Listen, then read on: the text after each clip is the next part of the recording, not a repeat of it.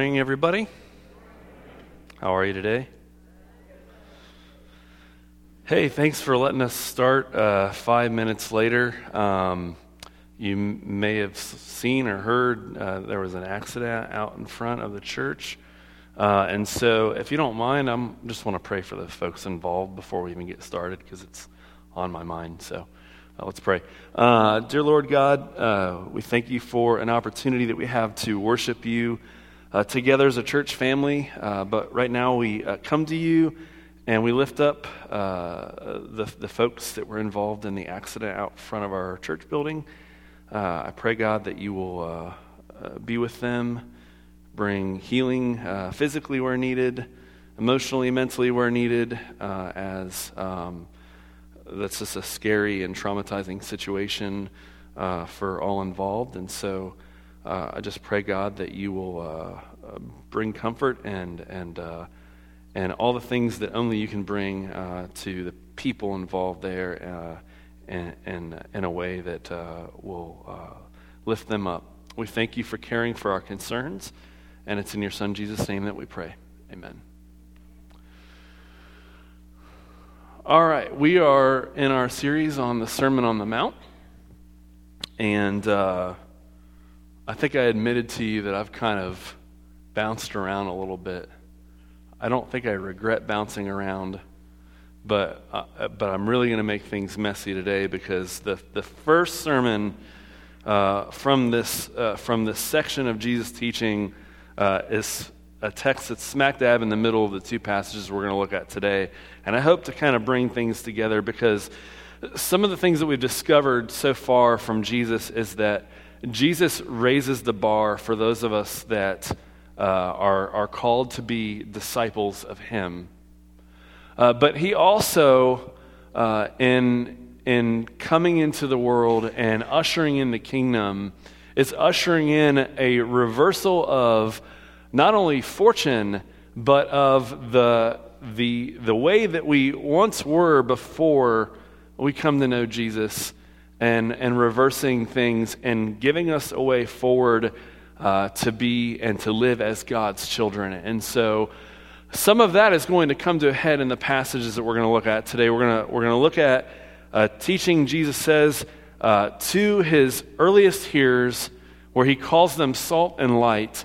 And then we're going to take an example from one of the six passages where Jesus kind of intensifies what would be known as an Old Testament command, and ratchets up uh, just how vital and how deep uh, such a command ought to run in our lives as an illustration. But in order to get there, I always like to open up with some sort of illustrative uh, light, uh, text and and uh, story. And so I want to start off by reading the first few verses of the Gospel of John to you, and then I want to tell you a story where this kind of became super significant for me. John opens his gospel uh, and says, In the beginning was the Word, and the Word was with God, and the Word was God. He was in the beginning with God. All things came into being through him, and without him, not one thing came into being. What has come into being in him was life, and the life was the light of all people, and the light shines in the darkness, and the darkness did not overtake it. When I was in college, uh, I think I told you a story a, a, few weeks back about how I like really badly failed Greek in college. And I told you I had to kind of switch my degree around in order to make up for that. Well, because of that, I ended up taking geology at Cincinnati Christian University. Well, Cincinnati Bible College and Seminary, it was called when I first started there anyway. Uh, so, uh, as part of the geology class, there was always a geology field trip involved. And it was one of those things where when you took that class, you knew it was coming at some point. And the field trip uh, took us, uh, me and my fellow students, to uh, camp out, and we went and visited Mammoth Cave and Cumberland Falls. And if, if you know my story at all, I, Angie and I started dating at 17. So when I was in college, we went to two different colleges, by the way. She went to Northern Kentucky University, and I went to Cincinnati Christian University. So we could easily become like passing ships. So when it was the weekend or off time, do you want to know what I wanted to spend my time doing? I want to hang out with my girl, you know? I didn't want to go on a geology field trip. so I was kind of like not super excited about doing this forced fun sort of situation that we had to do. But it ended up being very formative for me because uh, I was actually a commuter uh, at CCU, and so this gave me an opportunity to get to know fellow students better. We had, you know, all the high emotional things. You know, we had worship music under the stars around campfire, uh, all that different stuff. And a lot of just enjoying God's creation and taking it in and contemplating faith and contemplating our call and our mission and all these things. But there was a very pivotal moment in that field trip uh, where we, we went uh, on, a, on a tour through Mammoth Cave and it was lit up. You got down and you saw the stalagmites and stalactites. And please don't quiz me on which one goes up and which one points down, but I know the names. Um, and so we're, we're going through there, and, and they get us to this kind of flat, um, uh, raked floor sort of thing. It kind of elevates up. And they have us all go, and they have us sit there and we read the passage that I just read. And then the lighting that was lighting the cave shuts off. And I don't know if you've ever been in a cave in pitch black darkness, but if you put your hand in front of your face like this, you can't see it. And then uh, one of our, our field trip guides takes a match and lights it. And this one small match just lights up the entire space that we're in. And suddenly we could see. And so when you read this passage that, that Jesus, in him was life, he's the word, but not only in him is life, but his life gives light. And the darkness cannot overcome the light. It's not only significant in ways that we're going to discuss light and salt in not only the ancient world, but in, in, the, in the scripture and its significance for us. But just as an exercise of being in a pitch black, dark cave and having the lights go out and seeing how one small little flame can provide enough light for you to have all the visibility that you need just brought that passage and that teaching about Jesus and his identity to, no pun intended, light for us.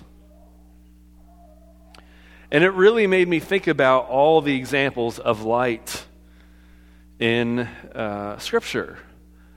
The idea that in the book of Isaiah, the, the people of God are told to walk in the light of the Lord. The idea that we are told to be in the light in the letters of John. And then there's the passage that we're going to look at today, where Jesus, who is the light of the world according to John, uses that same word to describe his earliest disciples. And it's not only a profound statement for Jesus to make, as we're going to see, about his disciples, about his fellow Jewish people that are the people listening to him because all of his earliest followers were Jewish. And so there's significance there because they are the people of God, told to walk in the light of the Lord, and now they are being told they are the light of the world. But it also is another signifier of the high bar that not only Jesus calls his hearers to, but it ratchets up that high bar to a whole other level. When we not only read what he says about his hearers, but how he defines ongoing that high bar from that point. And one last thing about that example. To see how impactful one small flame is in a dark cave. Makes you realize, if you didn't already, that when Jesus is called the light of the world and Jesus tells his hearers to follow his example and his teaching, we are being told to be like Jesus. And so, if Jesus is the kind of light that scatters the darkness, his disciples, both then and now, are also called to be darkness scatterers by living in obedience to the will of God. And so, with that backdrop, I want us to take a look today at two passages. We're going to read one and we'll sit and unpack it for a moment, and then we'll bring the other one in as uh, as a bit of an example to this high bar that Jesus is keeping in place here. And believe it or not, we're going to conclude with another story of Jesus to emphasize that point at the end. It's going to be a very scripture. You know, the whole job, um, my whole job is pretty simple. I'm supposed to come up here and teach the Bible. So I read a lot of it sometimes. So hopefully you join me here. So we're going to look at Matthew 5, 13 through 16 first, and it'll be on screens and you can follow along here. Jesus says to his disciples, You are the salt of the earth. But if salt has lost its taste, how can its saltiness be restored? It is no longer good for anything, but is thrown out and trampled underfoot. You are the light of the world. A city built on a hill cannot be hid. People no one, after lighting a lamp, puts it under the bushel basket, but on the lampstand, and it gives light to all in the house. In the same way, let your light shine before others, so that they may see your good works and give glory to your Father in heaven. So, Jesus uses two analogies, uh, and, and both of them are packed with meaning uh, beyond things that we might take for granted. He starts out with salt. If we think about salt today, we might think of variable uses. Maybe if you're a deer hunting person, you put a salt block out there in the woods. You know, come out there, you know, do all that sort of thing. Sorry, my dad was just showing me video footage of where his like tree stands and everything capturing deer, so it's on my brain right now. But, but if you're not into that sort of thing, maybe you just are used to sitting at the dinner table and you've got a meal in front of you and get the salt shaker out and you pour salt on it and it flavors it up. Or if you're my kid, you never stop dumping the salt. And then once it's covered your food and you can't even see whatever it was that he was eating, he licks the salt off. It's very, very weird. I found out from my mom that she does that or did that as a kid. She doesn't do it now. Sorry, mom, if you're anyway. Uh, but in in the world that Jesus is teaching in, salt not only served the taste profile purpose, but it went beyond that. In that world, they didn't have deep freezers or fridge and freezer combos. Salt was used to preserve food. It was used for taste. It was used uh, sometimes to, uh, to purify things. Salt was a, uh, a, one of the grains talked about in the grain offerings in Leviticus. So it could be used as an offering to God, as an act of worship. It had many different uh, uses in this world, some that we still think about today, and some that we don't consider or that we take for granted that it would have been needed in that measure. Now, the, the funny thing about the property of salt, and this has been something that uh, Bible geeks have debated about, is that it really doesn't lose its saltiness. And so you're sitting here thinking, well, what are you talking about, Jesus? How does it lose its taste or its functionality? But the chemical properties of it can be diminished in particular situations. Sometimes salt blocks were used in the process of cooking, and over, uh, being overheated for too long could cause it to diminish in its property. Uh, and it's interesting that that would have been a use of the salt because Jesus, when he teaches these commands, by the way, as I always like to point out, he's not looking at individuals and saying, you and you and you. He says, y'all are the salt of the earth, y'all are the light of the world. And so the idea that a collective salt block could get diminished, well, if it's not working to uh, do what it's meant to do in the fire of cooking, it would be tossed out and replaced with that which would work. So that's just one verse. And then Jesus turns around and he says, You're the light of the world. You're the light of the world. No one puts a, a light up and covers it up to diminish its light. A city on a hill cannot be hidden. The whole idea is that light is meant to make the darkness scatter. But you know, when I was in that cave and I saw that match go off, something else hit me in that moment. You see, I don't know if you know this, but we're in a room, we've got electricity. We can flip a light switch on, turn a, a light board on, and we can even change the colors of the lights here. We take for granted that we have lights, take for granted that was invented at one point electricity and the light bulb and all these different things, but in the time of Jesus, none of that existed. The darkness was a very, very scary and bad place or setting to be in. Bad things happened in the dark, bad things happen in the night, in the darkness. Not only could you trip over yourself if you can't see where you're going, but people with bad intentions and nefarious plans might do things in the cover of darkness. Especially, by the way, if you're a people group who we established are living life under the thumb of the Roman oppressors and are dealing with persecution as a people and oppression as a people on a regular basis. You don't want to be caught out in the dark. You need light to guide your path. And so to hear this idea that you are the light of the world carries significance on a very earthly level. But then factor into that that God is the creator and giver of light. That the people that Jesus is teaching to are called to walk in God's light. The idea, by the way, that in the Roman occupied world, do you know what the emperor Caesar was called? the light of the world.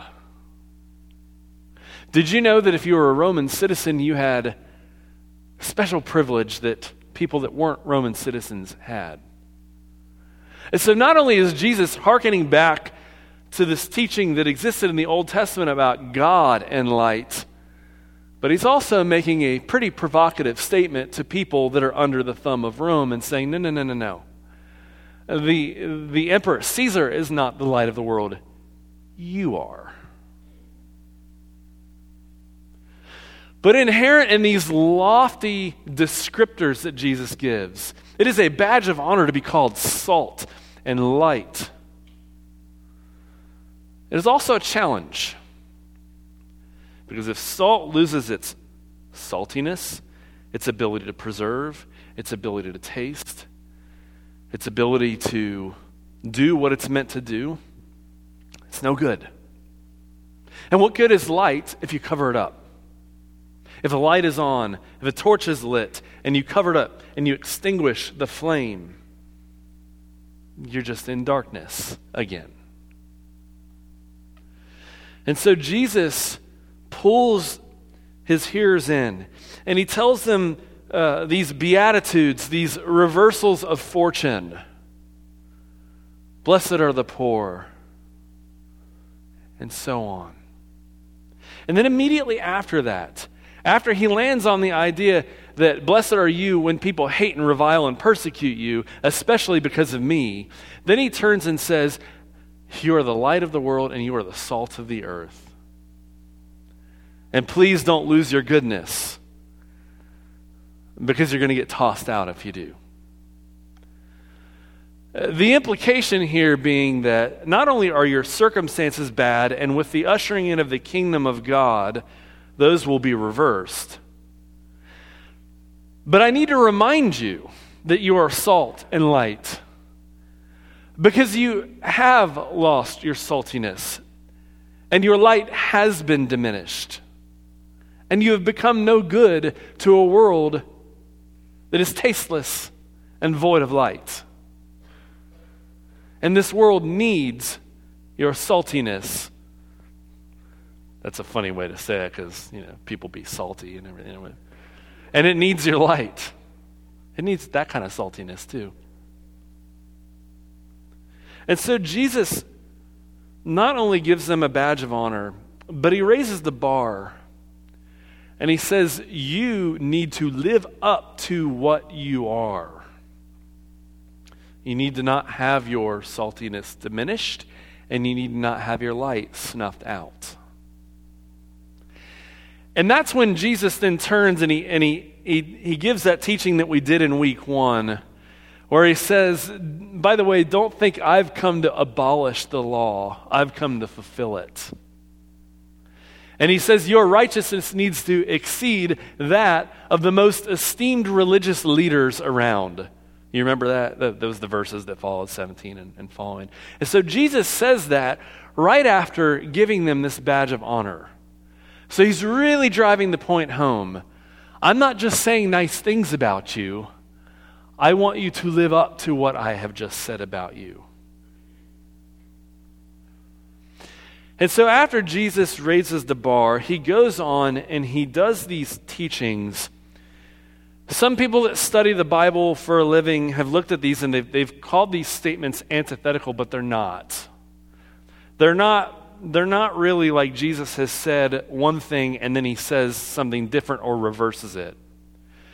They're better viewed as intensified versions of the laws because remember, Jesus just said, I'm not coming to abolish the law, but to fulfill it. I'm not here to reverse it or to say that what God said before no longer stands. In fact, Jesus says, I've come to fulfill it. And he also says, You're the light and salt of the world, and you need to live up to that. So now I'm going to talk to you, and I'm going to get to the heart of the matter, not just the outward expression. And so we're going to look at one of those examples now. Because it's one on one level that, like, unless you have committed a murder that you haven't told anybody about uh, and you're in this room, you might look at this and say, well, that's good. I, I don't do that thing. But it's what Jesus says when he gets to the heart of the command that becomes very convicting. And it also shows Jesus in this moment uh, not only convicting us by getting to the heart of the matter, but he challenges those of us that might think that we're going to cover up our heart with a little bit of religiosity.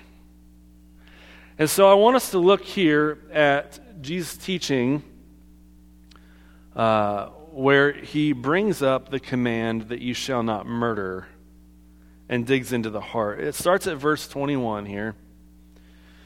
And he says, You have heard that it was said to those of ancient times, You shall not murder.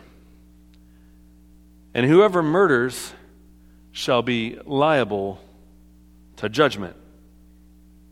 But I say to you that if you're angry with a brother or sister, you will be liable to judgment. And if you insult a brother or sister, you will be liable to the council. And if you say, You fool, you will be liable to the hell of fire. So when you are offering your gift at the altar, if you remember that your brother or sister has something against you, then leave your gift there before the altar and go first to be reconciled to your brother and sister, and then come and offer your gift. Come to terms quickly with your accuser while you are, uh, I just lost my place here, on the way to court with him and your accuser may hand you over to the judge, and the judge to the guard, and you will be thrown into prison. Truly, I tell you, you will never get out until you have paid the last penny. Now, Jesus starts off with one of the Ten Commandments here. He says, You have heard it said of old or in ancient times, you shall not murder. And then he tacks on uh, this bit about uh, whoever murders shall be liable to judgment. And this is an echo, if you know the rest of the Mosaic law, to Leviticus and, and Numbers and, and so on, uh, because there are uh, penalties described there for having committed the crime of murder. But Jesus then says, But I say to you that if you are angry with your brother or sister, you will be liable to judgment. And if you insult a brother or sister, you will be li- liable to the council. And if you say, You fool, you will be liable to the hell of fire. Now, I don't know about you, but I don't normally go around telling people, You fool. It's just not an insult I like to use. I come up with better ones. I'm just kidding.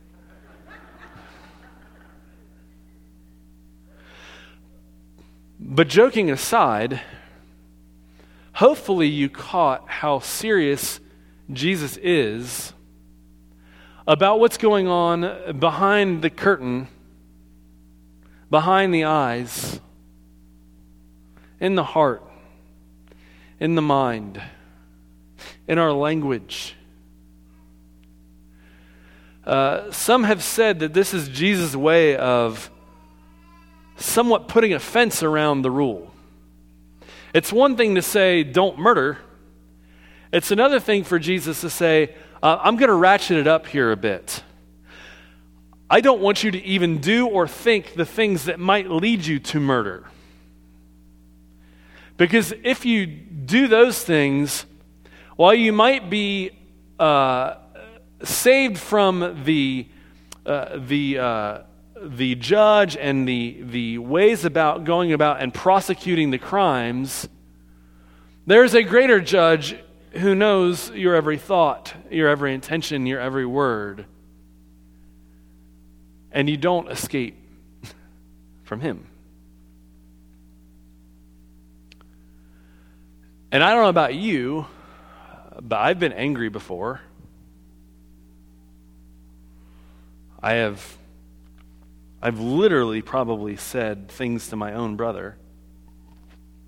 And by the way, they're not just, he's not just talking about uh, siblings, but the rest of the people that he's teaching to. And as Jesus goes on, as he teaches these things, he actually goes in his teaching beyond just the fellow Israelites that he's teaching to but teaches his hearers to even do good to enemies. Jesus spares nothing and no one. And so he goes on in this teaching and he ratchets up this rule, you shall not murder, and he gets to the heart of the matter.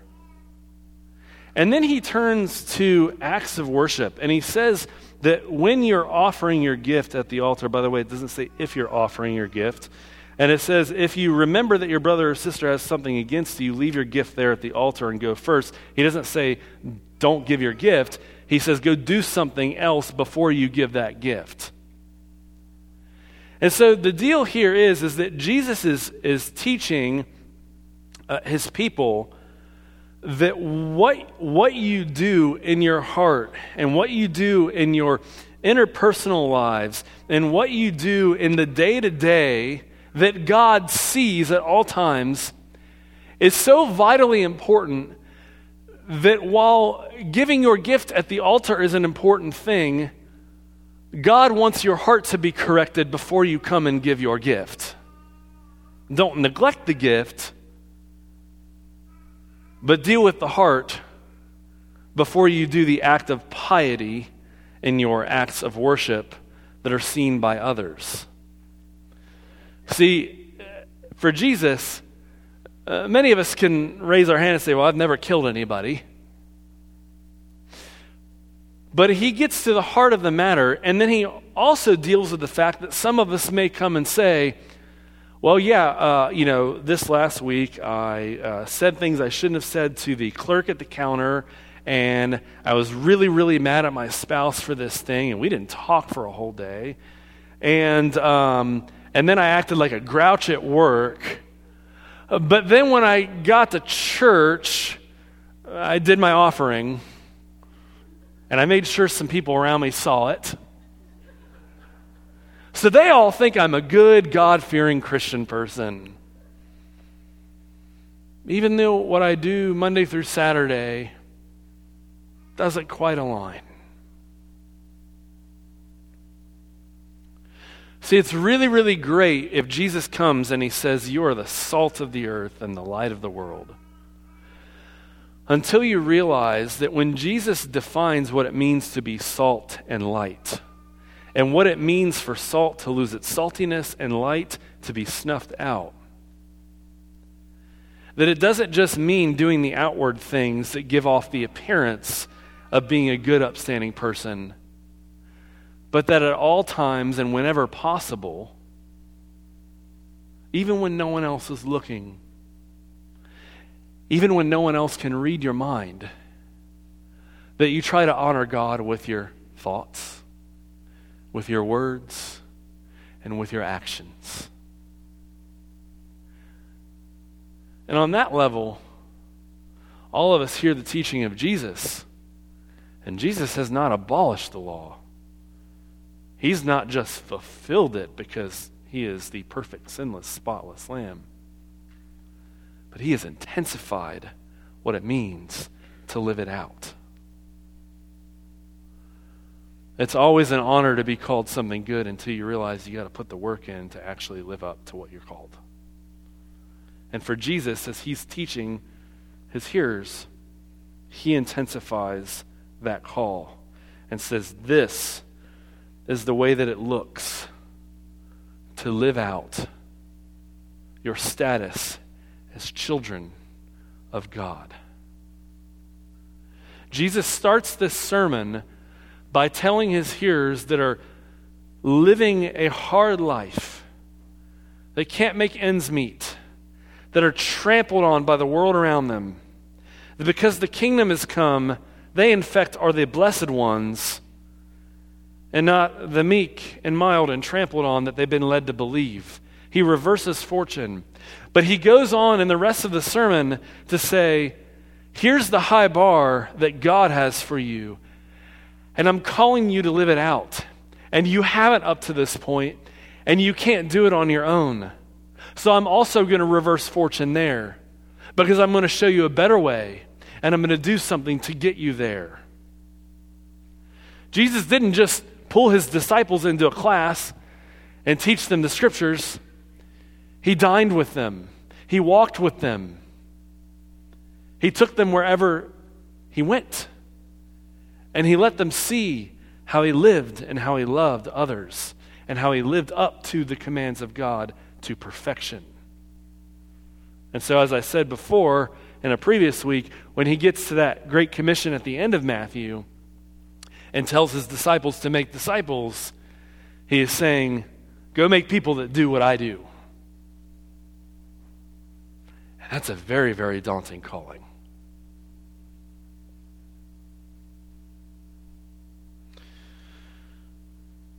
And that's the key there. Jesus raises the bar for a way of life that most of us, when we read this passage and the passages that come after it, read it with trepidation because most of us have not lived up to what Jesus has called us to be and to do. I know I haven't. And so we sit and we think, well, what's the way forward here?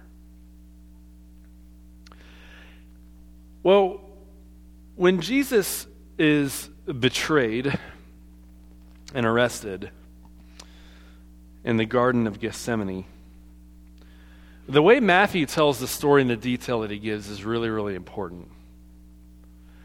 Because Jesus not only talks the talk, but he walks the walk.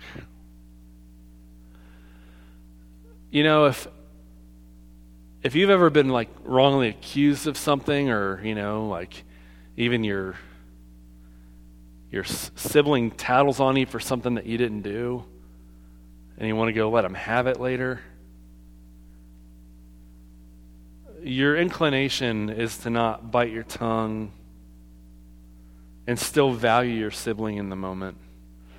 It's probably to figure out a way to get them in trouble too. Well, Jesus, when he is about to be arrested, he deals with his arrest and the accusations against him and the treatment done to him differently than most of us would and do. So I just want you to hear what it says on the night that he was betrayed. It's in Matthew 26, 47 through 56. It says, While he was still speaking, Judas, one of the twelve, arrived with him uh, or, uh, Judas, one of the twelve, arrived. There's a semicolon there. With him was a large crowd with swords and clubs from the chief priests and the elders of the people. Now the betrayer had given them a sign, saying, The one I will kiss is the man. Arrest him. At once he came to Jesus and said, Greetings, Rabbi, and kissed him. And Jesus said to him, Friend, do what you are here to do. Then they came and laid hands on Jesus and arrested him. Suddenly, one of those with Jesus put his hand on his sword, drew it, and struck the slave of the high priest, cutting off his ear. Then Jesus said to him, Put your sword back into its place, for all who take the sword will die by the sword. Do you think that I cannot appeal to my Father, and he will at once send me more than twelve legions of angels? But how then would the scriptures be fulfilled, which say it must happen this way? At that hour, Jesus said to the crowds, Have you come out with swords and clubs to arrest me as though I were a rebel? Day after day, I sat in the temple teaching, and he did not arrest me. But all this has taken place so that the scriptures of the prophets may be fulfilled. Then all the disciples deserted him and fled. They didn't follow him. Even that's what he called them in the verse. They deserted and fled. Did you notice that Jesus calls Judas friend? You know why? Because elsewhere, Jesus calls his disciples friends. He says, You're not servants, you're my friends. And Judas was on the inner circle of disciples. And he became the betrayer. And even though Jesus knew what he was there to do, to hand him over for a bag of money, he still has the audacity to say, Friend, do what you came here to do. He doesn't give him a backhand and say, Get out of here. He says, Friend, do what you've had to do. And then the other disciples come and they, they see that, that the arresters have laid their hands on Jesus. They're getting physical and they're getting ready to arrest him. And it says in Matthew, it doesn't identify, although elsewhere it's identified that it's Peter, Jesus' closest, one of the inner three disciples, that takes out a sword and cuts off the ear of the servant of the high priest. And Peter is reprimanded. Says, Put your sword away. In fact, those who live by the sword will die by it. And then Jesus turns, and it doesn't say, hey, you got the wrong guy. He says, hey, look, you've come here as if I'm leading a rebellion here, and clearly I'm not ready to do anything to harm you. I'm yelling at my own guys here for trying to harm you. But I'm willingly giving myself so that the will of God can be fulfilled. Jesus' disciples all thought him to be the Messiah. They were ready to follow him. They heard his teaching that those who were under the thumb of their oppressors were blessed, that the kingdom had arrived, that the Messiah was here and was going to lead them to freedom. And when the hour was at hand, in the cover of darkness, when they came with their torches and clubs to find Jesus and do what they were doing in the cover of darkness. Jesus willingly complies with the arrest because he came for the greater good of not only his disciples, but his arresters. And that wasn't the kind of Messiah that his disciples wanted. So they saw what Jesus did, and they heard what he had to say, and they got out of Dodge. And all of a sudden, he was alone. And he gave up his life so that we could have life to the full. So that Peter could have life to the full. So that the guy that lost an ear could have life to the full. So that the high priests and the people that ordered his arrest could have life to the full. So that you and I, who, even if we haven't committed murder, may have been angry with a brother or sister, or have called somebody a bad name, or have treated someone like they were trash rather than the treasure and children of God, so that we could have life to the full, so that we could be salt and light, and so that we could have a way to live up to the high bar that Jesus calls us to. So that when our moments, small, big, hidden, and in public, come where we can live it out. We have the way and the power to choose the way of Jesus rather than the way that we're accustomed to doing. You all are salt of the earth. You are the light of the world. We are called to be salt and light, just as Jesus taught us to be and showed us to be and made a way for us to be. Each week when we take communion, which is what we're going to do right now, we are reminded of the way that Jesus made for us to be salt and light, even when we have failed to be salt and light and have chosen the path of disobedience to God and sin. And it was on that night that Jesus was betrayed, where his disciples abandoned him in the cover of darkness.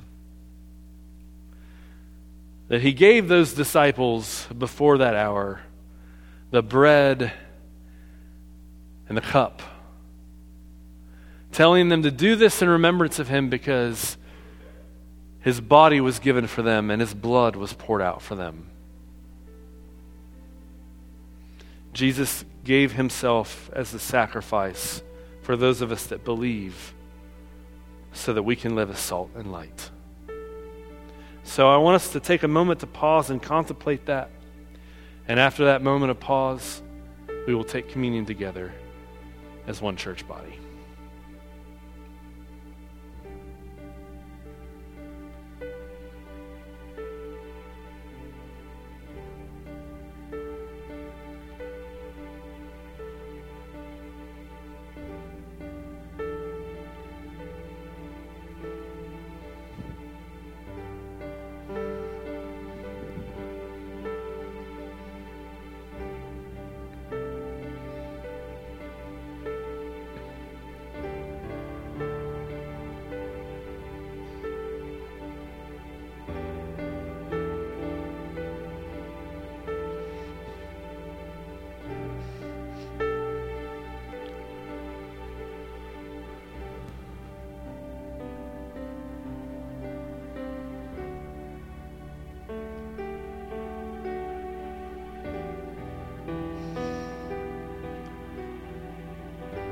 I invite each of you to take this bread and eat. This is his body, which is given for us.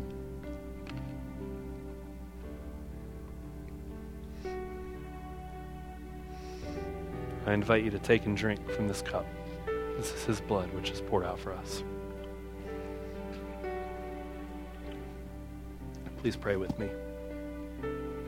Dear Lord God, I thank you for the the high calling that it is to be your children, to be called salt and light. We also recognize how daunting it is to live up to that measure and how much we can't do it on our own, how much we've faulted and failed, how many times that we wake up in the morning and we say, Today is the day that I'm going to do it all the way that God wants me to do. And then one in the afternoon comes and we trip up and we lose sight and we fall off the path. And we need you again to pick us up. And yet, God, you don't leave us to our own devices, to our own strength, to our own willpower to measure up. But your Son, in his perfection, measured up and made a way. And God, we thank you for not only an opportunity to hear your word and his teaching to his first disciples that is still for us today as those who choose to follow him, but that as we take communion, we remember that you have made a way for us. And that by the power of your Spirit, you embolden us with strength beyond ourselves to try to do better, to try to be salt, and to try to be light. I pray, God, that you will help us uh, to, to keep the bar high and to rely on you to reach it in every opportunity that we have. We pray these things in your Son, Jesus' name. Amen.